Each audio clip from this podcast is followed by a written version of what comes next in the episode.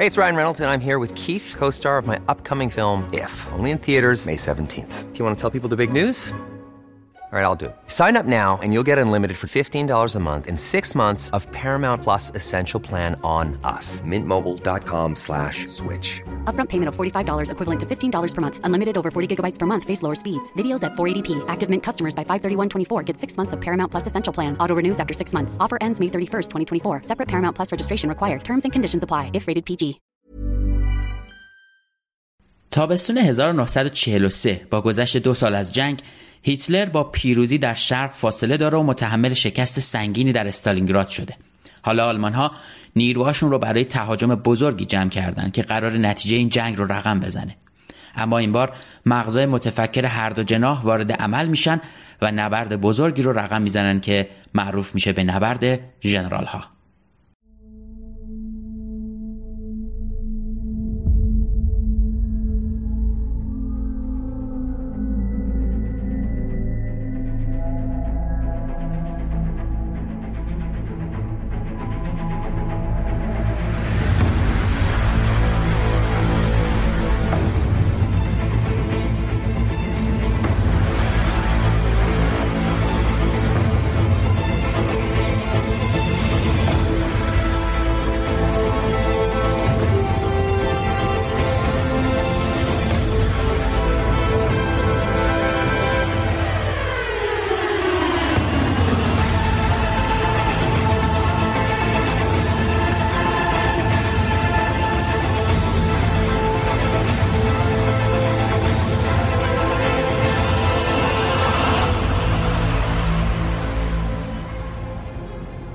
پادکست پرچم سفید.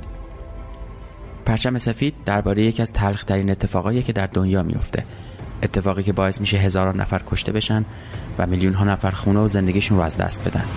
اتفاق مخوفی به اسم جنگ.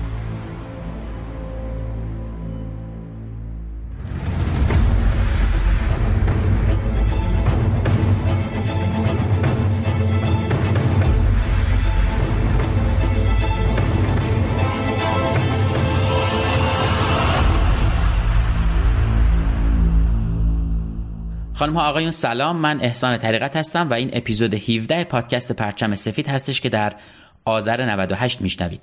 این قسمت می‌خوایم یکی از نبردهای مهم دیگه بین شوروی و آلمان رو تعریف بکنیم که نتیجهش تاثیر خیلی زیادی روی نتیجه کلی جنگ می‌ذاره. در واقع داریم به جاهایی می‌رسیم که دیگه زور قوای شوروی به قوای آلمان می‌رسه و اونها رو عقب میرونن.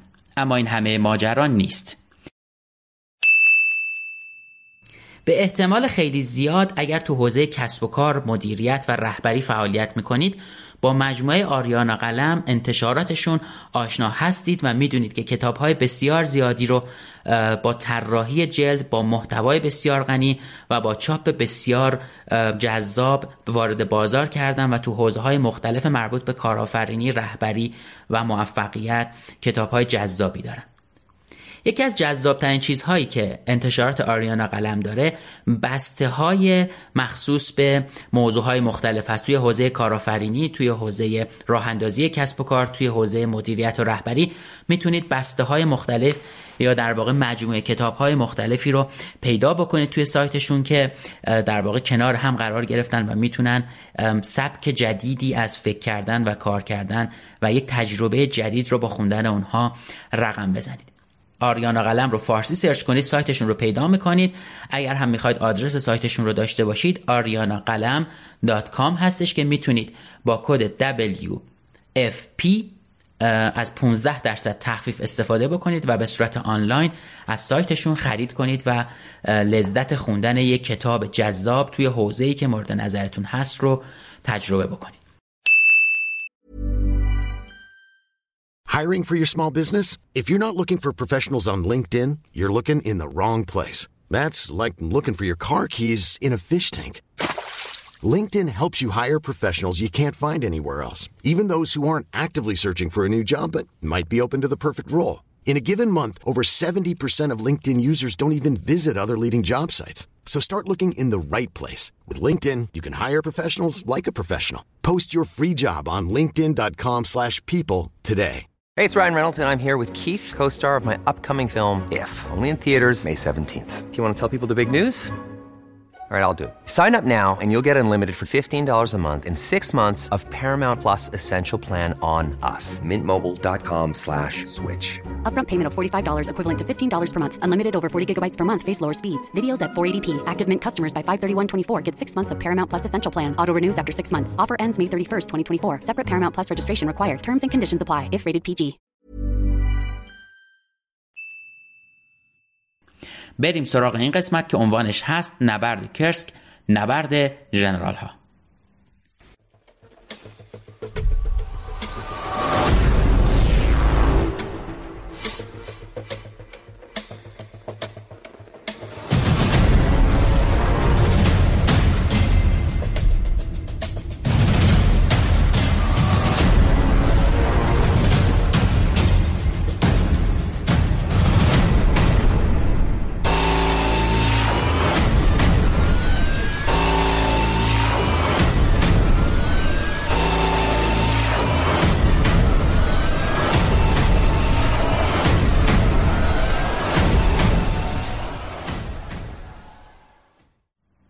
توی یکی از نبردهای بین روسیه و آلمان ارتش سرخ با یه ماشین جنگی عجیبی روبرو میشه که به خاطر شکلی که داشته و مدل لوله ها و چیزای دیگه ای که روی تانک در واقع سوار شده اسمش رو می‌ذارن فیل.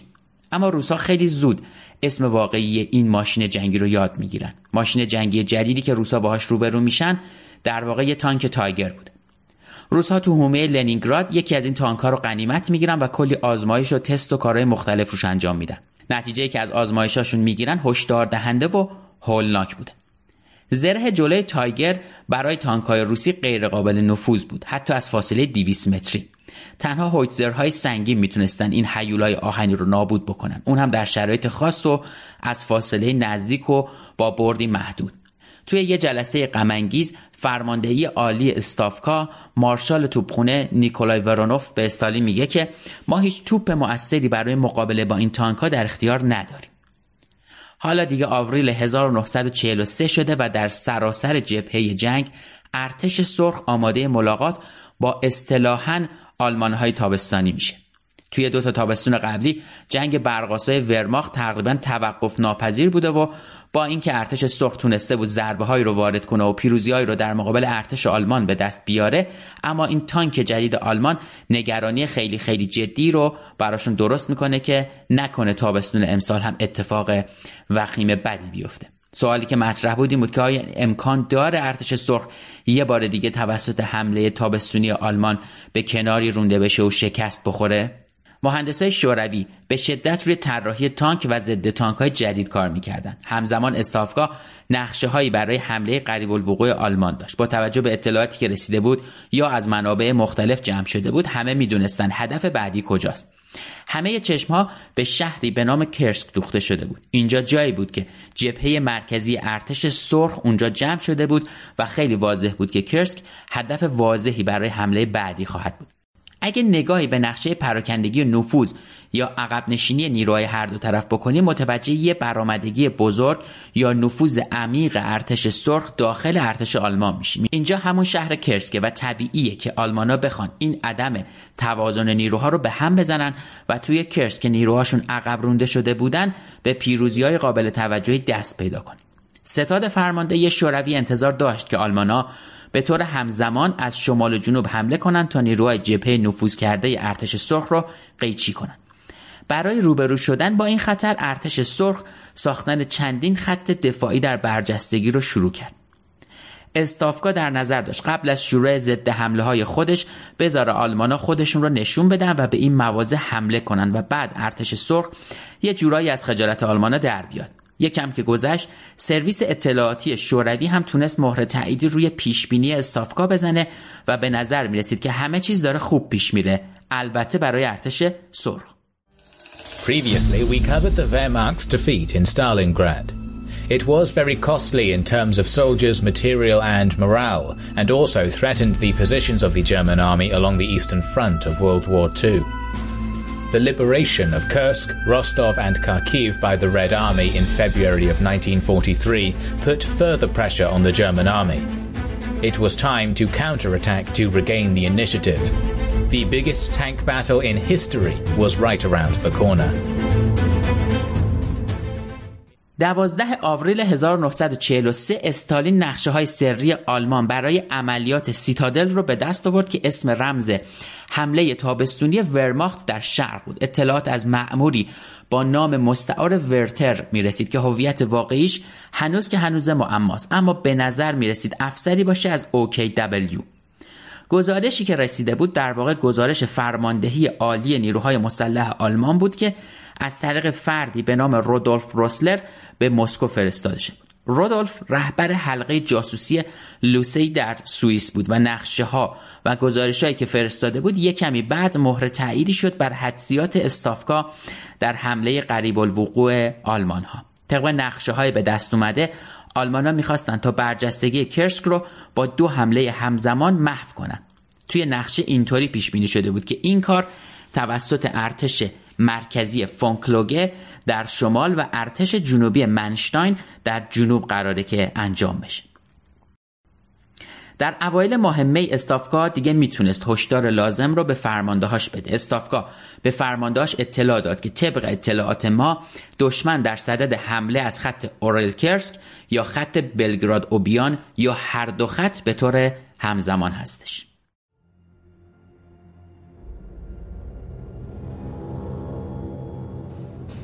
In the spring of 1943, German High Command developed a strategic offensive codenamed Operation Citadel, whose goal was to crush Soviet resistance on the Kursk salient and seize strategic initiative in the region. The strongest forces and finest generals of the Wehrmacht were selected to head the operation to ensure its flawless execution. According to the plan, Army Group Center, led by Field Marshal Gunther von Kluge, would attack from the north while Army Group South, under the command of Field Marshal Erich von Manstein, would push forward on the southern flank. The combined armies were to surround and destroy the Soviet position on the Kursk salient. The Wehrmacht's main attack force consisted of 50 divisions, including 16 tank and motorized forces and various separate units totaling over 900,000 soldiers, about 10,000 heavy guns and mine throwers, and 2,700 tanks and assault guns. The ground forces were supported by the aircraft of the 4th and 6th Air Fleets, which had approximately 2,050 planes at their disposal. Moreover, it was one of the first operations which saw a massive deployment of the latest German technologies. Tiger and Panther tanks, Ferdinand tank destroyers, Focke-Wulf 190A fighters, Henschel 129 ground attack aircraft, and the anti-tank variant of the Junker 87 dive bomber. در می هیتلر جلسه ای برای بحث درباره فازای اولیه عملیات سیتادل برگزار کرد. البته خیلی از جنرالایی که توی این جلسه بودن ناراحت و نگران بودن. یه جورایی هم حق داشتن و اوضاع اونطوری که باید پیش نرفته بود. توی جلسه اتفاق عجیبی افتاد و شاید برای اولین بار بود که این اتفاق به این شکل و در این ابعاد اتفاق میافته. فیلد مارشال فونکلوگه فرمانده ارتش مرکزی سراحتا با پیشوا مخالفت کرد. همون لحظه ها ژنرال مدل همزمان عکسای شناسایی هوایی رو هم نشون می‌داد. این ارتش نهم اون بود که باید از شمال به برجستگی کرسک حمله می‌کرد. مدل به مواضع سنگین شوروی که اونجا در حال آماده سازی بود اشاره کرد و صحبتشون با فونکلوگه درباره عدم توانایی آلمان ها برای شکستن خط دفاعی و مواضع روسا بود. البته بعدها والتر مدل لقب آتش نشان هیتلر رو گرفت. چون به طرز عجیبی هر جایی که هیتلر گیر میافتاد مدل می‌تونست کمک کنه و بحران رو حل کنه. بعدا در جنگ مدل به دفعات توسط هیتلر برای حفظ و نجات موقعیت بحرانی فرستاده شد و جالبه که موفق هم می‌شد. مدل به خاطر وفاداری شدیدش به پیشوا یه نازی دو آتیشه بود. مدل توی 1947 وقتی که ارتشش به محاصره آمریکایی‌ها در اومد به خودش شلیک کرد تا اسیر نشه. مدل یکی از معدود جنرالاییه که نظرش نظر پیشوا بود اون موقع. مدل به نابغه دفاعی هم مشهور بود. اون و ارتشش تجربه کافی برای انجام حمله ها و عملیات تهاجمی وسیع رو ولی نداشتن. بعضیا تو اون جلسه فکر می‌کردن که مدل قصد داره تا کل عملیات رو لغو کنه تا بتونه یه جنگ دفاعی رو علیه ارتش سرخ ترتیب بده. گودریان هم از طرف دیگه به وضوح نسبت به عملیات سیتادل تردید داشت. اون به عنوان بازرس کل نیروهای مسلح می‌دونست که لشکرهای پنزر برای چنین عملیات نظامی بزرگ و وسیع آمادگی ندارن. برای گودریان اما همه چیز ریسک زیادی داشت. جنگ تلفات سنگینی تا اینجا به ورماخت وارد کرده بود. اگر عملیات سیتادل موفق می‌شد به اونا اجازه می‌داد تا دوباره ابتکار عمل رو در جبهه شرق به دست بگیرن اما اگر شکست میخوردن فاجعه خیلی بزرگتری به بار میومد و دیگه مجموعه شکستای آلمانیا تو جبهه شرقی کامل می‌شد. بالاخره پیشوا هم قبول کرد تا عملیات رو یه ماه به تعویق بندازه و گفت دیگه نباید اما شکستی وجود داشته باشه. این تأخیر به آلمان ها اجازه می‌داد تا خودروهای زرهیشون رو که خیلی آپگرید و بروز کرده بودن گسترش بدن و بهترش بکنن. اگر بخوایم تعدادی از این ماشین جنگی رو اسم ببریم باید به تانک های سنگین تایگر پنزر پنج جدید پنترها و زرهکوب عظیم فردیناند اشاره بکنیم که هر کدومشون برای خودشون تبدیل به حیولایی شده بودن که نمی‌شد جلوشون رو به این راحتی ها گرفت وافه یا همون نیروی هوای آلمان هم هواپیماهای جدید تهاجمی گرفته بودند. هواپیماهایی مثل مدل‌های جنگنده بمبافکن‌های فوک ولف و انواع جدید بمبافکن شیرجروی یونکرز که به دو تا توپ 37 میلیمتری هم مجهز شده بود. توی همین عملیات و با شلیک های تاثیرگذاری که این هواپیماها با توپای جدیدشون داشتن ثابت کردن که خیلی موثرن و می‌تونن در روند جنگ تاثیر زیادی داشته باشن. اما از اون طرف ارتش سرخ هم مشغول تدارکات عظیمی برای تسلیحات نظامی خودش بود. سه خط دفاعی قدرتمند با میدونای مین، خندق و استحکامات توپ احداث شد. اما نبود توپ ضد تانک اون هم توپی که مؤثر باشه واقعا مثل همیشه تهدیدی بود که می‌تونست کار دست ارتش سرخ بده و خراب کنه همه چی رو. ارتش سرخ اما امیدوار بود که تاکتیک های جدید دفاعی بتونه این کمبود رو جبران کنه. ارتش سرخ قبلترها توپ های ضد تانکشون رو به طور یکسان توی یک خط قرار می‌دادن. اما تجربه نبرد بهشون یاد داده بود که اگر گروهی و دست جمعی کار بکنن تاثیرشون خیلی بیشتر میشه. استحکامات ضد تانکی که ارتش سرخ درست کرده بود تبدیل شد به تکیهگاه اصلی مواضع برجستگی کرسک هر گره یا هر موزه شامل حد اکثر 20 تا توپ ضد تانک و 10 ها تفنگ ضد تانک می‌شد. توپ ها به خوبی سنگربندی شده بودن و همه جهت های ممکن رو پوشش می‌دادن. فاصله با مواضع کناری هم بین 600 تا 800 متر در نظر گرفته شده بود. اگه تانک های آلمان سعی می‌کردن که از بین دو موضع رد بشن زره های ضعیف کناریشون در تیررس توپ های ضد تانک شوروی قرار می‌گرفت و به قول معروف هم گوشت میافتاد دست گربه و تموم بود کار. روزها برای اینکه بتونن این خطوط دفاعی رو خوب ببندن هفته های خیلی زیادی به صورت طاقت فرسا کار می‌کردن تا این مواضع و استکام ها رو شکل بدن و درست بکنن. میخایل بادیجین یکی از توپچی های ضد تانک اینطوری از اون روزا یاد می‌کنه که مجبور بودیم حدود سی متر مکعب زمین رو بکنیم تا بتونیم تسلیحات ضد تانک 45 میلیمتر رو نصب کنیم ما توی اون دوران خیلی بیشتر از اغلب آدمایی که عمرشون رو صرف این کار کرده بودن زمین کندیم The crushing blow of the German army at Kharkov in March of 1943 resulted in a large pocket of Soviet land surrounded by German positions. The Red Army had no choice but to fortify their position. A total of eight defensive lines were organized in the region, some of which exceeded 300 kilometers in length. Civilians worked alongside soldiers to help dig a total of 5,000 kilometers in trenches, anti-tank ditches, and escarpments. Key routes were mined with a density of approximately 1,500 mines per square kilometer.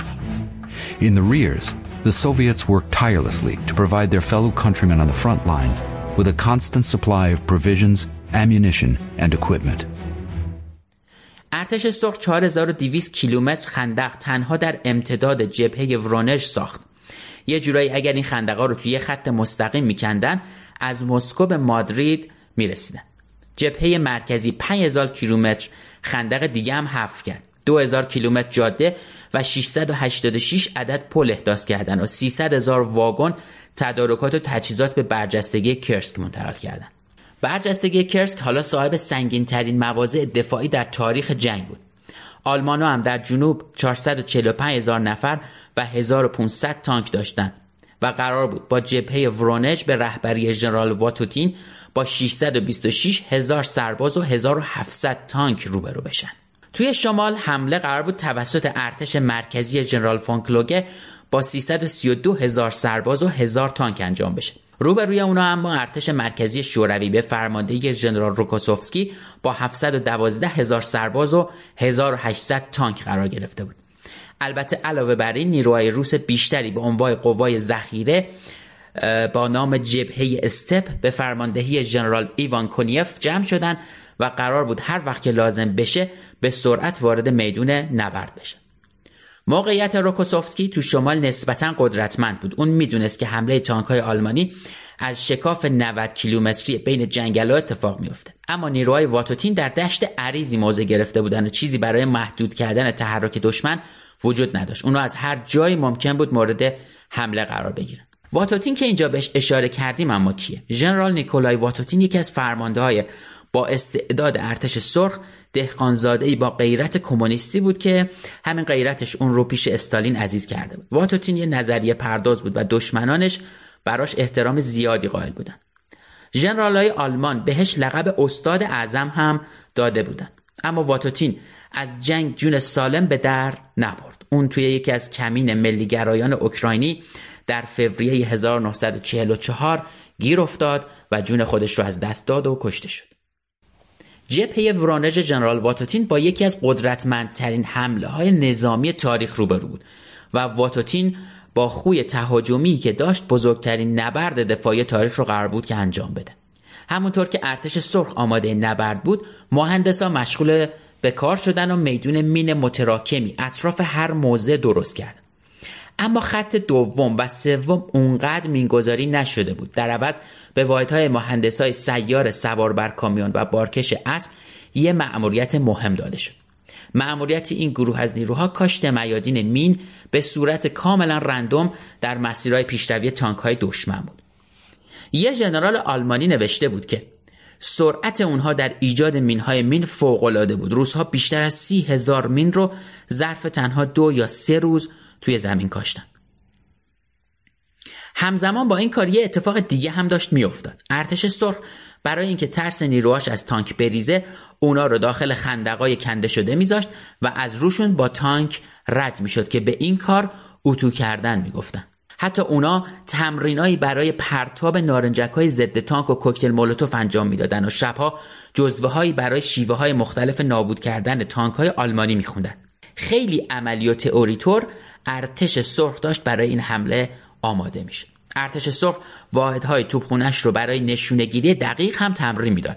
بهترینا با حقوق و مزایای بالا توپچی ضد تانک می‌شدن. اونا به شدت تمرین می‌کردن تا بتونن نقاط حساس تانک رو هدف بگیرن و از پشت توپ به قلب هدف بزنن. توپ های قدرتمند 85 میلیمتری ضد هوایی در نواحی مهم هم نصب شدن که با دستور با تانک های دشمن درگیر می شدن. چهارهنگ به توپ های ضد هوایی قدیمتی آلمان در استالینگراد مسلح شدن. نیروی هوایی ارتش سرخ هم تسلیحات ضد تانک بهشون اضافه شد. اونا قبلا با یه بمب بزرگ 50 کیلوگرمی حمله می‌کردن. اما مشکل این بود که بشه از هوا هدف متحرک رو درست مورد اصابت قرار داد. مینی بمب های جدید تنها 1.5 کیلوگرم وزن داشتن اما قادر بودن تا 100 سانتی در زره هدف نفوذ بکنن. از اونجا که تانکا در سقف زره خیلی نازکی داشتن به راحتی قدرت منهدم کردن هر پنزر آلمانی وجود داشت. روزها محفظه ای درست کردن که 48 مینی بمب رو می‌شد توش جا داد.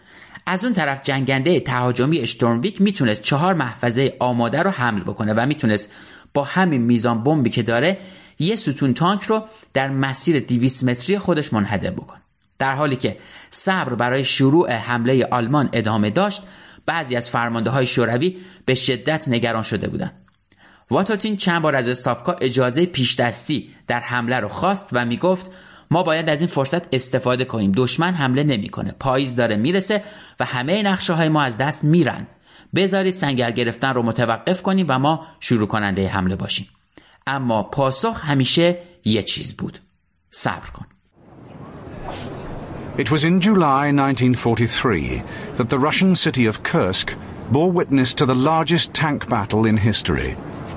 The outcome of the battle was crucial.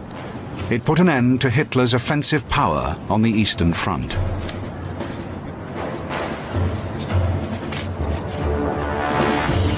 At Kursk, the Soviet army would draw the German forces into a deliberate battle of attrition designed to grind down Hitler's last remaining attacking strength in the east. The German staff officers could see the danger, but the Fuhrer was blind to it. On the 10th of May 1943, the architect of Germany's tank forces, General Heinz Guderian, became engaged in a heated conversation with Adolf Hitler regarding Hitler's decision to attack at Kursk. Guderian is reported to have asked, How many people do you think even know where Kursk is? It is a matter of profound indifference to the world whether we hold Kursk or not. Why do we want to attack in the east at all this year? To this, Hitler replied, You're quite right. Whenever I think of this attack, my stomach turns over. Guderian strongly advised Hitler to remain on the defensive, but Hitler was determined. He would go ahead with the attack. Guderian was not alone in his apprehension. Almost to a man, Hitler's generals had advised him to adopt a defensive posture on the Eastern Front during 1943. The last two years had cost them dearly, and they needed a chance to rest and regroup. Hitler's decision to attack would seriously damage his forces and remove any hope the Germans had of regaining the initiative in the Eastern Theatre. By draining away the German tank strength, the short but intensive Battle of Kursk would tip the scales of World War II decisively in the favor of Soviet Russia.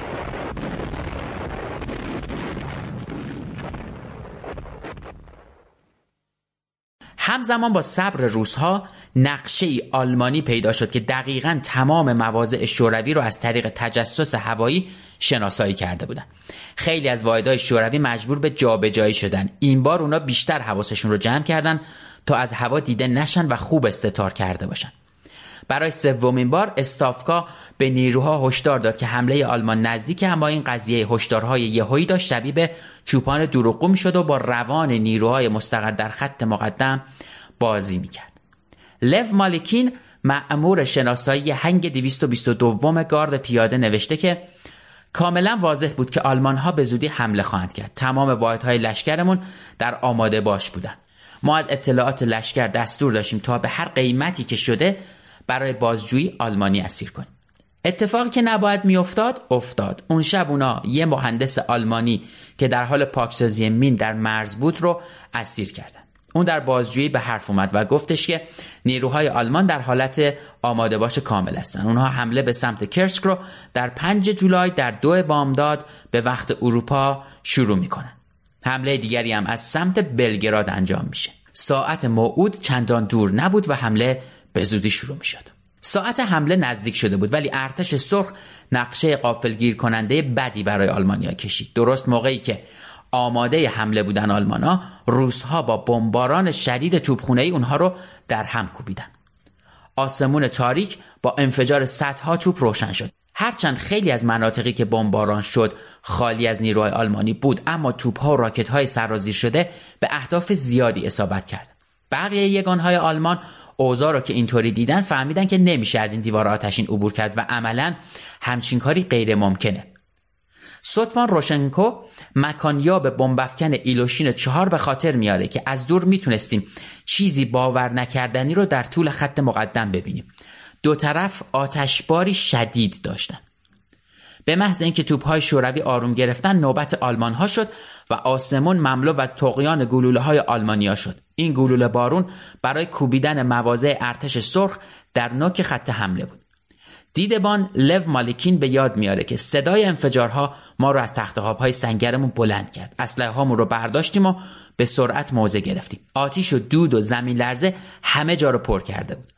بمباران دشمن بیشتر از یک ساعت ادامه داشت و سرانجام تمام شد و هیتلریا حملهشون رو در پوشش دود و گلوله های خودشون شروع کردن بالاخره لشکرهای تانک، ناوگانهای هوایی، یگانهای پیاده نظام با تمام قوای نظامی آرایش گرفته در طول چند ماه گذشته در اطلاف کرسک به حرکت در اومدن. بزرگترین نبرد تانکها تا کنون و یکی از بزرگترین جنگ های تاریخ شروع شده بود. جولای 1943 انتظار طولانی برای حمله آلمان به کرسک تمام شد. تانک های رادیو کنترلی حرکت کردن و شروع کردن به پاکسازی مسیرهای مینگذاری شده. قلتک های فلزی سنگینشون تمام مینهای جلوشون رو منفجر می‌کرد و همینطوری پیش می‌رفت. بقیه بمب های انفجاری قوی می‌تونستن عراضی وسیعی رو با یه انفجار پاکسازی کنن. این ماشینا راه رو برای ضد تانک های فردیناند هموار کردن اما همیشه همین خطوط امن در بین انبوهی از میدون های انفجاری مشخص نبود شده بود که خیلی از این فردیناندا راهشون رو گم کرده باشن و بعد توسط مینهای ضد تانک از کار بیفتن. جالبه که با تمام تلاشی که شد روز اول نبرد که تموم شد تقریبا نصفی از فردیناند ها منهدم شده بودن. اکثر این فردیناند ها با آسیبی که به شینی هاشون یا چرخاشون رسیده بود از حرکت باز افتاده بودن. اینا اتفاقهای جبهه شمالی بود ولی در جبهه جنوب گلوله بارون سنگین شوروی مانع تلاش آلمان ها برای پاکسازی میادین مین شده بود. تایگرها و پنترهای خیلی زیادی شنی و چرخشون توسط مینای ضد تانک خورد شدن و زمینگیر شدن. اما با همه این اوصاف آلمانا وارد 500 کیلومتر خندق ضد تانک شده بودن. برای اینکه تانک ها بتونن رد بشن خندق ها باید با حمله های دقیق بمب های شیرجه رو نابود می‌شد تا تانک ها بتونن از اونا رد بشن. جنگ برقاسای معروف آلمانا روندی لاک پشتی پیدا کرده بود و با کندترین حالت ممکن پیشروی انجام میشه یگانای آلمانی گرفتار هزار توی مواضع شوروی شدن. به محض اینکه موضعی رو منهدم می‌کردن زیر آتیش شدید از طرفین قرار می‌گرفتن. ژنرال فردریک فون مالنتین می نویسه روس ها متخصص پنهانکاری بودن قبل از اینکه اولین تانک توسط مین منفجر بشه یا اولین توپ به ضد تانک روسی شلیک کنه هیچ میدون مین یا موضع ضد تانکی پیدا نبود به هر ترتیب با همه این داستانا و سختی ها تجربه آلمان و قدرت آتش برترشون به زودی خودش رو نشون داد و اونها تمام قدرت خودشون رو علیه چند گذرگاه باریک به کار گرفت. لشکرهای پنزر آلمان به حالت وی شکل حمله کردند. توی نوک این وی تانک های سنگین تایگر قرار گرفتند که از دور در تیررس توپ های ضد تانک شوروی قرار داشتند. تانک های متوسط و سبک هم دنبالشون راه افتادند و به محض اینکه آلمان ها رخنه در موضع درست می‌کردن به سرعت به اون نقطه حمله ور می‌شدن. ارتش جنوبی با تقریبا 400 هواپیما در روز اول نبرد پشتیبانی شد. اونا بمباشون رو روی مواضع شوروی میریختن. اونا حتی میادین مین رو منفجر می‌کردن تا معبری برای عبور نیروهاشون درست کنند و بشه از اون معبر پیشروی کرد. 17 ساعت زمان برد تا ارتش پنزر ویژه دوم اس اس بتونه خط اول مواضع شوروی رو طی کنه. از اون طرف ژنرال واتوتین در جواب این حمله ها ارتش یکم تانک کاتوکوف رو فرستاد. کاتوکوف گزارشی از فرمانده های یگانش رو به یاد میاره که اینطوری بود. دشمن دائما از موضعش هر بار با 50 تا 100 تانک حمله می‌کنه. تایگرها و پنترها ابتدا میان مواجه شدن با اونا دشوار است قربان. و در ادامه گفتش که به آنها شلیک می‌کنی ولی گلوله ها کمین می‌کنند. خب نتیجه چه می‌شود؟ تلفات. تلفات وحشتناک قربان. در حدود 60 درصد توان یگان از بین رفته است. نبرد اون روزها نبرد تانک ها بود تانک های تی 34 شوروی باید به 500 متری تایگرها می‌رسیدن و بعد به سمت زره ضعیفشون شلیک می‌کردن. اما از اون طرف تایگرها و پنترهای آلمان می‌تونستن از فاصله دو کیلومتری به زره جلویی تی سی و چارا شلیک کنن و اونها رو از بین ببرن. تلفات عظیم وارد اومده به ارتش یکم تانک کاتوکوف اونها رو مجبور کرد تا نگرانیاشون رو با ژنرال واتوتین منتقل کنن. اما در دستورات تغییر ایجاد نشد. در حالی که اونا داشتن آماده ی حمله مرگبار دیگه ای می شدن تلفن در مقرشون زنگ خورد. کسی که پشت خط بود کسی نبود جز جوزف استالین. استالین از کاتوکوف خواست درباره برنامه های عملیاتیش صحبت کنه. کاتوکوف پیشنهاد داد تانک ها سنگر بگیرن و قبل از شلیک به دشمن اجازه بدن تا آنها نزدیکتر بشن. استالین لحظه ای ساکت شد و گفت بسیار خوب. جوابش همین بود و در ادامه گفت شما فقط ضد حمله رو متوقف کنید. حالا کاتوکوف تایید استالین رو هم داشت و می‌خواست ضد حمله آلمان ها رو متوقف کنه. تانکای کاتوکوف در کنار توپخونه و پیاده نظام حالت دفاعی گرفتن اما زمانی که ارتش پنجم گارد استالینگراد ژنرال کرافتچنکو در خطر محاصره قرار گرفت کلونل نیکوفوروف با دستورات ویژه‌ای از طرف فرماندهی ارتش به مقرش اومد. دستور کلونل این بود که اگر کرافتچنکو دستور ضد حمله را نمی‌داد باید اون رو میکشت. ضد حمله کرافتچنکو مستقیما به تانکای سنگین دو لشکر اس اس پنزر برخورد کرد. در حالی که نصفی از تانکاش منهدم شده بود خیلی سخت می‌تونست خودش رو با باقی مونده ارتشش از محاصره نجات بده. همزمان در ناحیه شمال ژنرال روکوسوفسکی هم دستور ضد حمله زرهی داشت. صبح دومین روز نبرد نزدیک روستای اولخوتکا به ارتش دوم تانک ژنرال رودین هم دستور حمله داده شد. اما ضد حمله نتونست لشکرهای پنزر مدل رو عقب برونه. پیشروی در برابر توپچی های قدرتمند و دقیق آلمان لشکرهای تانک شوروی را متحمل تلفات وحشتناکی چه از نظر نفرات و چه از نظر تجهیزات کرد.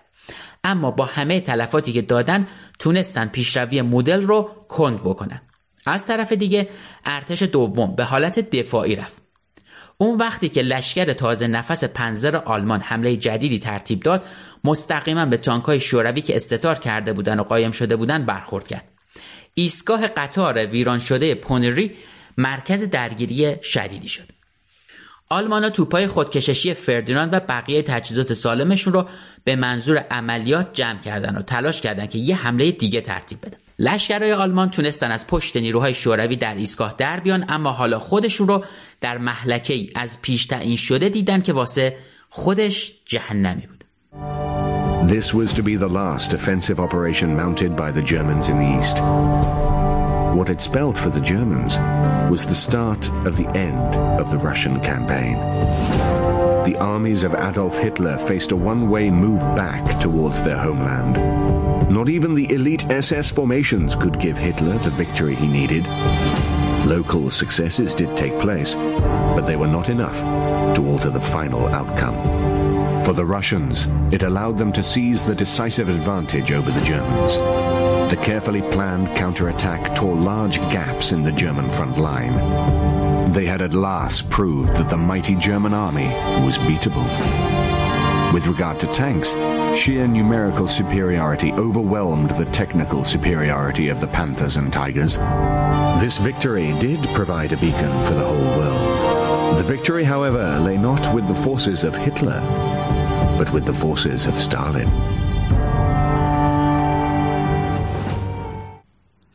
اینجا بود که گروهبان میخائیل فمین توپچی هنگ 159 توپخونه گارد به خاطر نابود کردن هفت تانک لقب قهرمان شوروی رو کسب کرد. اون حتی وقتی مجروح هم شده بود باز شلیک می‌کرد. جایی که آلمانا گیر افتاده بودن رو به اصطلاح بهش آتش بسته می‌گفتن. آتش بسته تاکتیک مورد استفاده توپ های ضد تانک شوروی بود که همزمان همه با هم یک کاری رو انجام می‌دادن تا تانک های آلمان رو به دام بندازن. بعضی توپها در نقش تومه ظاهر می شدن و از دور شلیک می‌کردن و تانک های دشمن رو به طرف خودشون میکشوندن. وقتی تانک های آلمانی نزدیک می شدن و به محدوده 200 تا 300 متری هدف می رسیدن توپای ضد تانک مخفی از جناحین شلیک می‌کردن و تانک آلمانی رو از بین میبردن. به این ترتیب ارتش نهم تانک مدل نتونست در اولخوبتکا یا پونزی موفقیتی رو به دست بیاره. در روز پنجم نبرد بازوی شمالی از حرکت باز موند. روکوسوفسکی مأموریت خسته کردن دشمن رو با موفقیت انجام داد. حالا وقت فکر کردن به حمله بود. دوازده جولای موقعی بود که دشمن در شمال متوقف شده بود و در جنوب نبرد به حساس ترین مرحله رسیده بود. در اینجا آلمانا فضای بیشتری برای حرکت در دشت باز داشتند و با وجود تلفات سنگین تانکها از دو طرف خط دفاعی ابتدایی شوروی رد شدند ارتش سرخ قوای کمکیش رو که ذخیره نگه داشته بود فرا می‌خونه و اونا رو به سمت منطقه‌ای که دشمن رخنه کرده بود میفرسته آلمان ها 200 پنتر در ابتدای نبرد داشتند. بعد از پنج روز نبرد شمار اونها به تنها 16 فروند می رسید. بمب های هوایی ضد تانک جدید شوروی غافلگیری بدی رو برای آلمان ها رقم زده بودند. تنها یه اصابت می‌تونست تانک رو نابود کنه. اما لشکرهای پیشقراول پنزر اس اس خیلی کارآزموده و متعصب و با مهارت بودن. اونا تونستن استحکام پشت استحکام راهشون رو هر چند دشوار ولی در دل خطوط شوروی باز کنن. رخنه در عراضی بیدفاع دیگه از هر چیزی محتملتر بود و قریب الوقوع به نظر می رسید. یکی از نیروهای عملیاتی شوروی درباره موقعیتی که به تانکای دشمن اجازه پیشروی داد اینطوری حرف می‌زنه به محض اینکه تانک ها و کامیون هامون عقب نشینی می‌کردن شونه به شونه تحت تعقیب دشمن قرار می‌گرفتن. به طوری که قرار دادن مین ضد تانک در مسیر برای متوقف کردنشون غیر ممکن شده بود. یکی از اعضای جوان کمونیست در هنگ گارد تفنگدارای 287 هم اینطوری از اون روزها یاد می‌کنه. در شب 11 جولای به مرازع اشتراکی اکتیبیرسکی رسیدیم. به ما گفته شده بود که فردا در اینجا میدون جنگه. خندق بکنید. اینجا یا سنگرتون خواهد شد یا قبرتون. برای جلوگیری از پیشروی دشمن استافکو از ذخایر استراتژیکش برای تقویت جبهه ورونژ استفاده کرد. بیش از 400 تانک صدها وسیله دیگه و هزاران سرباز آزم عراضی خشک و داغ دشت روسیه شدن بوریس نزاروف بارگزار توپ هم اینطوری می نویسه ما کل شب و روز بعد در راه بودیم مجبور شدیم همه دریچه های حفاظتی رو باز کنیم ولی باز هم داخل به شدت گرم بود. فرمانده نمیگذاشت سرمان رو از دریچه ها بیرون بیاوریم. پس در داخل عملا لخت شده بودیم. واتوتین در صدد بود. از این ذخایر برای ضد حمله ای که انتظارش می‌رفت استفاده بکنه. ارتش پنجم گارد تانک ژنرال قرار بود در موقعیتش نزدیک روستای پوکروفکا به عنوان پایگاهی برای حمله مستقر بشه. تنها یه معجزه می‌تونست دشمن رو متوقف بکنه. حالا یک گروه از لشکرهای پنزر تاخت و تاز خودشون رو شروع کردن ولی مورد اصابت مستقیم توپخونه شوروی از ساحل دوردست رود پوشال قرار گرفتن. نگرانی از خطر جناهین به اندازه کافی زیاد بود و می‌تونست پیشروی آلمان ها رو دچار وقفه بکنه. یه لشکر از پنزرهای اس اس به حالت دفاعی فرو رفتن و منتظر لشکر دیگه ای از اس اس ها به اسم توتنکوف موندن تا از پسل عبور بکنه و به کمکشون در جناحین بیاد.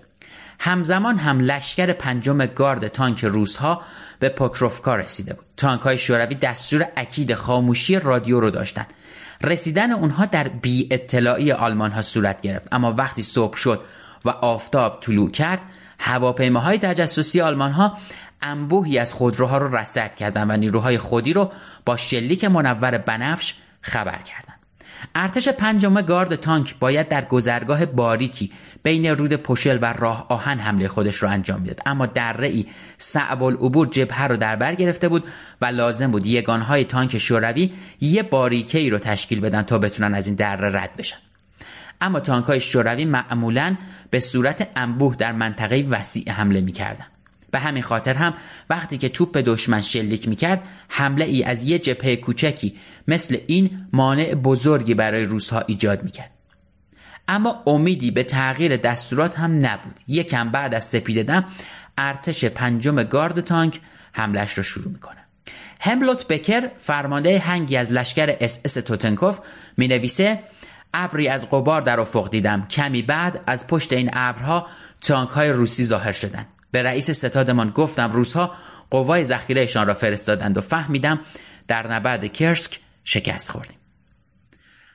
اما وقایع پوکروفکا با چیزی که از قبل پیش بینی می‌شد و تخمین زده می‌شد فاصله خیلی زیادی پیدا کرده بود. در حالی که تانکای شوروی در دره وسیعی جمع شدن و در کانال یه باری که درست کردن و به صف وایستاده بودن که رد بشن تبدیل شدن به اهداف راحتی برای آلمان ها آلمان ها اونها را هدف می گرفتن و تانک ها یکی بعد از یکی دیگه منهدم می شد. آتیش می گرفت یا با انفجارهای عظیم تیکه تیکه می شد.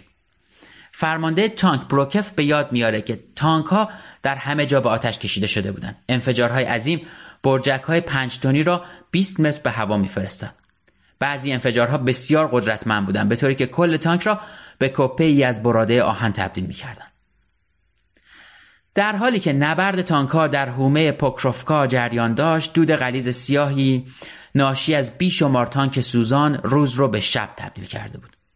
تلفات روزها وحشتناک بود. بیش از 300 تانک تنها در یک روز اونها تلفات دادن. اما در این نبرد خرد کننده هیچ یک از طرفین پیروزی قاطعی پیدا نکرد. اما پیامدهاش برای ورماخت واضح بود. پاول هاوسر فرمانده ارتش دوم پنزر اس اس بلافاصله از پوکروفکا عقب نشینی کرد و عملیات سیتادل با شکست روبرو شد و هیچ پیشروی وجود نداشت. همون روز دو جبهه شوروی تهاجمی علیه بازوی شمالی برجستگی کورسک انجام دادند و نام عملیات خودش رو کوتوزوف گذاشتن هدف عملیات نابودی نیروهای آلمانی اطراف اورل بود. از جمله ارتش نهم مدل که تهاجم آلمان رو رهبری می‌کرد. گلوله بارون عظیم توپخونه‌ای حاکی از شروع شدن عملیات داشت. این کار به قدری مؤثر بود که پیشروی ابتدایی شوروی تقریبا بیدفاع موند اما با ادامه دار شدن پیشروی آلمانا دست به ضد حمله زده شد. مدل متوجه خطر شد. واحدهایی که در تهاجم کرسک حضور داشتند با عجله برای تقویت موضعشون فرستاده شدند اما لفتوافه به جنگ توده پیشرو تانک های شوروی به شمال فرستاده شد The crushing blow of the German army at Kharkov in March of 1943 resulted in a large pocket of Soviet land surrounded by German positions. The Red Army had no choice but to fortify their position. A total of eight defensive lines were organized in the region, some of which exceeded 300 kilometers in length. Civilians worked alongside soldiers to help dig a total of 5,000 kilometers in trenches, anti-tank ditches, and escarpments. Key routes were mined with a density of approximately 1,500 mines per square kilometer. In the rears, the Soviets worked tirelessly to provide their fellow countrymen on the front lines with a constant supply of provisions, ammunition, and equipment. From the period of April through June, the Southwestern Front received over 5,000 tanks, 9,000 heavy guns, and 1,500 aircraft. The Central Front, commanded by Army General Konstantin Rokossovsky, was tasked with the defense of the northern face of the Kursk salient, while the Voronezh Front, commanded by Army General Nikolai Vatutin, was deployed to the southern face. The Steppe Front, under the command of General Ivan Konev, waited in reserve at the rear. The fronts were coordinated from Stavka by Georgy Zhukov and Alexander Vasilevsky, marshals of the Soviet Union. On July 4, 1943 at 4 o'clock p.m., a German force made up of two infantry, two tank, and one motorized division launched an attack on the outpost of the 6th Army Guard of the Voronezh Front. The ensuing battle lasted well into the night. Having occupied some of the region's commanding hills, German main forces were soon on the front lines, ready for the assault. تکخال مشهور استوفکا هانس اولریخ رودل همره رو رهبری می‌کرد اون جایی در خاطراتش می‌نویسه هواپیمای من مجهز به توپهای ضد تانک بود بقیه یونکرس ها مسلح به بمب بودن و دنبالم می اومدن. چهار تا تانک را در اولین حمله منهدم کردم تا شب شمارشم به دوازده رسید استوکای رودل در حومه شهر بلکوف از کار افتاد. اون یه فرود اضطراری انجام داد. اما دو ساعت بعد با هواپیمای تازه نفسی به هوا برگشت. اون میگه شروع مقابله روسها با حملات ضد تانکیمون حقیقتا موفقیت آمیز بود. اونها یاد گرفته بودن تسلیحات ضد هواییشون رو به همراه تانک های پیشقراولاشون اعزام بکنن. از طرف دیگه جنگنده های شوروی هم وارد عمل شدند بالای کرسک بود که ایوان کوزیدوب برترین تکخال جنگنده شوروی اولین هواپیمای دشمن را سرنگون کرد. ایوان کوزیدوب قهرمان سگانه شوروی در سن 25 سالگی بود. اون حتی یه بار هم در طول جنگ سرنگون نشد. کوزیدوب 330 مأموریت انجام داد و 64 هواپیمای دشمن رو سرنگون کرد. همین موقع بود که تانک های شوروی هم برای تقویت حمله وارد شدند. راننده تانک نیکورال ژیلسنوف تو دل جنگ بود. مواضع آلمان در حومه روستا شامل توپهای ضد تانک و تانک های سنگر گرفته بود. من در خلال درگیری دو توپ و یه تانک نابود کردم. بهش دو بار شلیک کردیم و نابود شد. این بستگی به رانندمون هم داشت البته. من فقط پشت رادیو گفتم میشا راست تو به پا یه توپه. بعد از عبور از اون متوجه یه توپ دیگه تو چهل متریمون شدم. اونو هم له کن وگرنه برمیگرده و می‌ذاره درمون. ارتش سرخ در محاصره کردن نیروهای آلمانی اطراف اورل ناکام بود اما مدل مجبور به عقب نشینی شد. مدل بالاخره تونست اوضاع رو کمی سر و سامون بده و توی یه خط خاص سنگر بگیره. تا 5 آگوست ارتش سرخ آخرین مقاومت های اطراف اورل رو هم جمع کرد. حمله واتوتین علیه ارتش جنوبی برای اینکه اثر بخش می‌شد وقت بیشتری می‌خواست. سه هفته طول کشید تا جبهه ورونژ قدرت کافی رو پیدا کنه. اما در 3 آگوست عملیات رومیانتسف بالاخره در بلگراد و خارکوف شروع شد. لشکرهای پنزر اس اس به دونتس basin منتقل شدند. به همین خاطر خط آلمان به شدت تضعیف شد. به لطف پیشروی سریع ارتش یکم کاتوکوف و ارتش پنجم تانک گارد روتمیستروف با سرعت به سمت اهدافشون پیش می‌رفتند اونها در سومین روز حمله نیروهای ارتش سرخ شهر بلگراد رو آزاد کردند. توی 5 آگوست قررش توپها در مسکو شنیده شد. احترام نظامی اولین شلیک در جنگ میهنی روسیه به افتخار آزادسازی اورل و بلگراد انجام شد. نیروهای شوروی حالا به سمت خارکوف پیشروی کردند. تو روز چهارم عملیات واحدهای پیشقراول ارتش یکم تانک کاتوکوف واحد شهر بوگودوکوف شدند و از خط ریلی پولتاف خارکوف رد شدند. اما در اونجا بود که زیر ضد حمله فون منشتاین قرار گرفتن. اون به زحمت هر چی نیرو داشت رو یه جا جمع کرد و اونها رو وارد نبردی سخت برای حفظ خارکوف کرد. پیشقراولای شوروی مجبور به عقب نشینی به بوگودوکوف شدن. همزمان جبهه صحرایی کنیف مستقیما به سمت خارکوف پیشروی می‌کرد. آلمان ها شهر را به یه دژ تبدیل کردند و به همین دلیل بود که ارتش پنجم تانک گارد دستور دور زدن اونجا رو گرفت تا مدافعین خارکوف رو محاصره بکنه و مجبورشون بکنه که عقب نشینی کنن. اما حالا دوستای قدیمی لشکرهای پنزر اس اس رایش و توتنکوف از جنوب رسیدند و فورا در حمله بوگودوکوف حمله کردند در برهه‌ای از زمان ژنرال روتمیستروف دو دستور متناقض دریافت کرد. یکی از واتوتین که خواستار دفاع از بوگودوکوف شده بود و دیگری از کونیف که دستور حمله به خارکوف رو داد. این معضل باعث شد بحث و جدلی بین فرمانده ارتش رئیس ستاد و شورای نظامی به رهبری سرلشکر گریشین به وجود بیاد. گریشین دستور داد. شما باید تصمیمتون رو بگیرید. رادیمیستروف هم جواب داد تصمیم گرفتم موقعیتم را نگه دارم تا وضعیت روشن شود. ولی قربان به خاطر این تأخیر محاکره و تیرباران می‌شویم. گریشین با نگرانی هم جواب داد اگر موقعیتمون رو ترک کنیم و آلمان ها با گودوکوف رو تصرف بکنن یقینا تیربارون میشیم.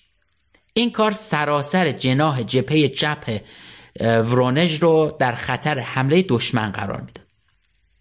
خلاصه که بخت باهاشون یار بود و تصمیم روتمی استروف درست بود و ارتشش نقش مهمی در دفاع ضد حمله آلمان در اطراف بوگوتوکوف بازی کرد. کمی بعد ارتش پنجم تانک گارد روتمی استروف هم با پیشروی به خارکوف از غرب قادر به پشتیبانی از نیروهای کنیف شد. تنها خط عقب نشینی آلمان در خطر قطعی قیچی شدن بود. هیتلر از منشتاین خواسته بود خارکوف رو به هر قیمتی حفظ کنه. این به معنی محاصره کل واحدهای ارتش کمپف بود. منشتاین هم در شرایطی نبود که ریسک استالینگراد دیگه رو به جون بخره. اما بعد از همه این بالا و پایین شدن ها اتفاق عجیبی افتاد. عصر 22 آگوست هواپیمای شناسایی شوروی گزارش داد آلمان ها خارکوف رو رها کردن و بیخیال شدن. بلافاصله کنیف حمله خودش رو شروع کرد و شهر رو در شب بعد آزاد کرد. این پایانی مقتدرانه برای پیروزی بزرگ ارتش سرخ در کرسک بود. ژنرال گودریان در خاطراتش می نویسه با ناکامی در تهاجم سیتادل متحمل شکست سنگینی شدیم نیاز به گفتن نیست که روزها پیروزی کاملشون را به نمایش گذاشتن. دیگر امیدی به جبهه شرق نیست. از حالا به بعد دشمن مالک بی قید و شرط ابتکار عمل است. عملیات سیتادل آخرین تهاجم بزرگ آلمان در شرق بود. از اینجا به بعد ورماخت شروع به عقب نشینی گسترده خودش از شرق می‌کنه و پشت سرشون سرزمینی مخروبه رو به جا می‌ذارن. صدها روستای روسی و اوکراینی در آتش میسوزن و مزارع نابود میشن. پلها و ایستگاه های راه آهن منفجر میشن. حالا دیگه نیروهای شوروی آزم آزادسازی اوکراین میشن و در حاشیه رود دنیپر جنگ برای آزادسازی شروع میشه.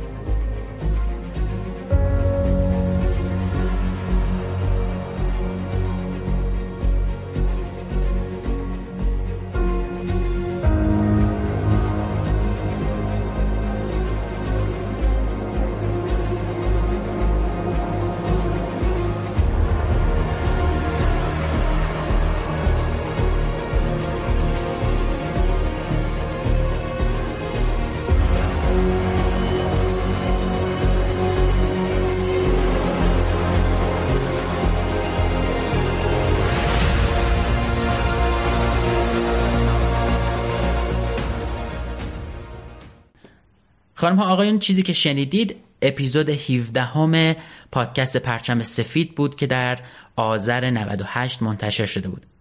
این قسمت همونطور که شنیدید دیگه آلمان شکست بزرگی رو توی جبهه شرقی متحمل میشه و تقریبا عقب نشینی خودش رو شروع می‌کنه. از اسپانسرمون هم توی این قسمت خیلی ممنونم. انتشارات آریانا قلم لطف کردن. من اطلاعاتشون رو هم هم اینستاگرامشون و هم آدرس سایتشون به همراه کد تخفیف رو داخل توضیحات این قسمت می‌ذارم که حتما به سایتشون سر بزنید و از مجموعه کتاب های بسیار هیجان انگیزی که دارن استفاده بکنید. پادکست پرچم سفید پادکستی درباره یکی از مخوفترین اتفاقهایی که در تاریخ بشریت رخ داده. اتفاقی که هزاران کشته و زخمی و میلیون ها آواره به جا گذاشته موضوعی به نام جنگ Even when we're on a budget, we still deserve nice things. Quince is a place to scoop up stunning high-end goods for 50 to 80% less than similar brands.